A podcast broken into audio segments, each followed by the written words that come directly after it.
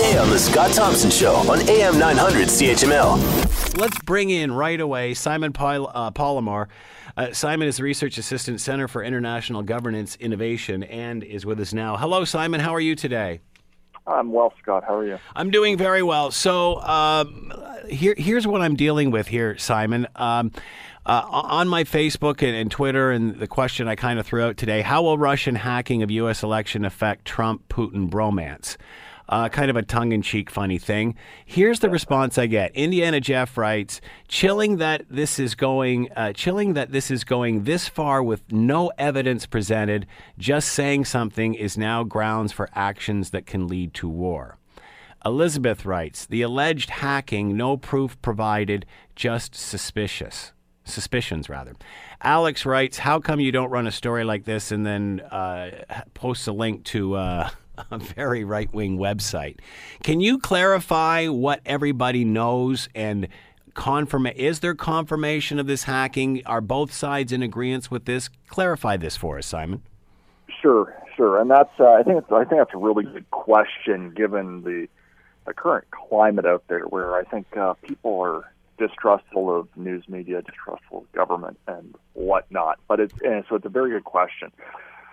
Right now, we have very good evidence that uh, a number of American uh, computer servers and networks email accounts were hacked during the last presidential election campaign. This includes the Democratic National Committee's uh, email servers, uh, the uh, the chairman of Hillary Clinton's campaign, John Podesta, his personal email account uh, was hacked in what appears to be a separate attack. Uh, there's some evidence that the Republican National Committee uh, servers were hacked, and then even the uh, Fed, the U.S. Federal Elect- Election Committee servers were hacked. There's really no debate that these computer systems were penetrated by people who weren't supposed to be there, and uh, that they uh, then took information, copied emails, etc., from there. That's where you know the WikiLeaks emails came from. Nobody's denying their authenticity, and there's really little to no debate about whether or not they were compromised.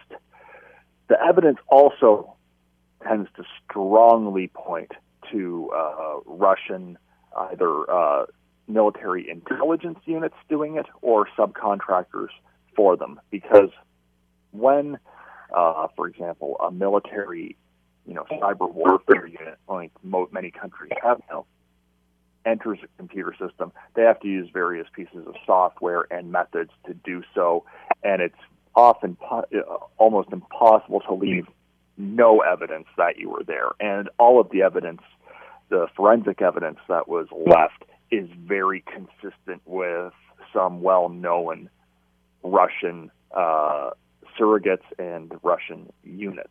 And on top of that, there's nobody in the United States right now, at least in the United States government, except for Donald Trump and his inner circle, who is denying that it was the Russian government that appears to have at least sponsored these attacks uh, many people in the Republican Party who have seen the classified evidence all seem to be in public agreement, along with the Democrats. There's a consensus in the United States, except for one important person, really, and that is President elect Trump. That being said, Simon, uh, Trump tweeted, Are we talking about the same cyber attack where it was revealed that the head of the DNC illegally gave Hillary the questions to the debate? So clearly he's acknowledging this he's been very uh, very cagey in terms of when he's used this to advantage uh, his advantage. I mean, I think uh, you'll recall, and your listeners will recall, during the election, he either jokingly or seriously, I mean, depends who you ask, they'll give you a different answer, implored for that Russia continue to uh, hack Clinton's emails. He, his surrogates have used some of the, you know, the less seemly uh, emails, you know, to bash Clinton on the campaign trail. So he's, he's willing to use the data that was that was extracted from these servers. He's just not willing to admit either that it was uh, Russian government or a, uh, a contractor for the Russian government that did it, and he's not willing to admit that perhaps it has worked in his favor because it did reveal some things that, frankly, I don't think were too shocking to anybody in the business, but they were certainly not the sort of things that uh, politicians like to advertise. Want to hear more? Download the podcast on iTunes or Google Play and listen to The Scott Thompson Show weekdays from noon to 3 on AM 900 CHML.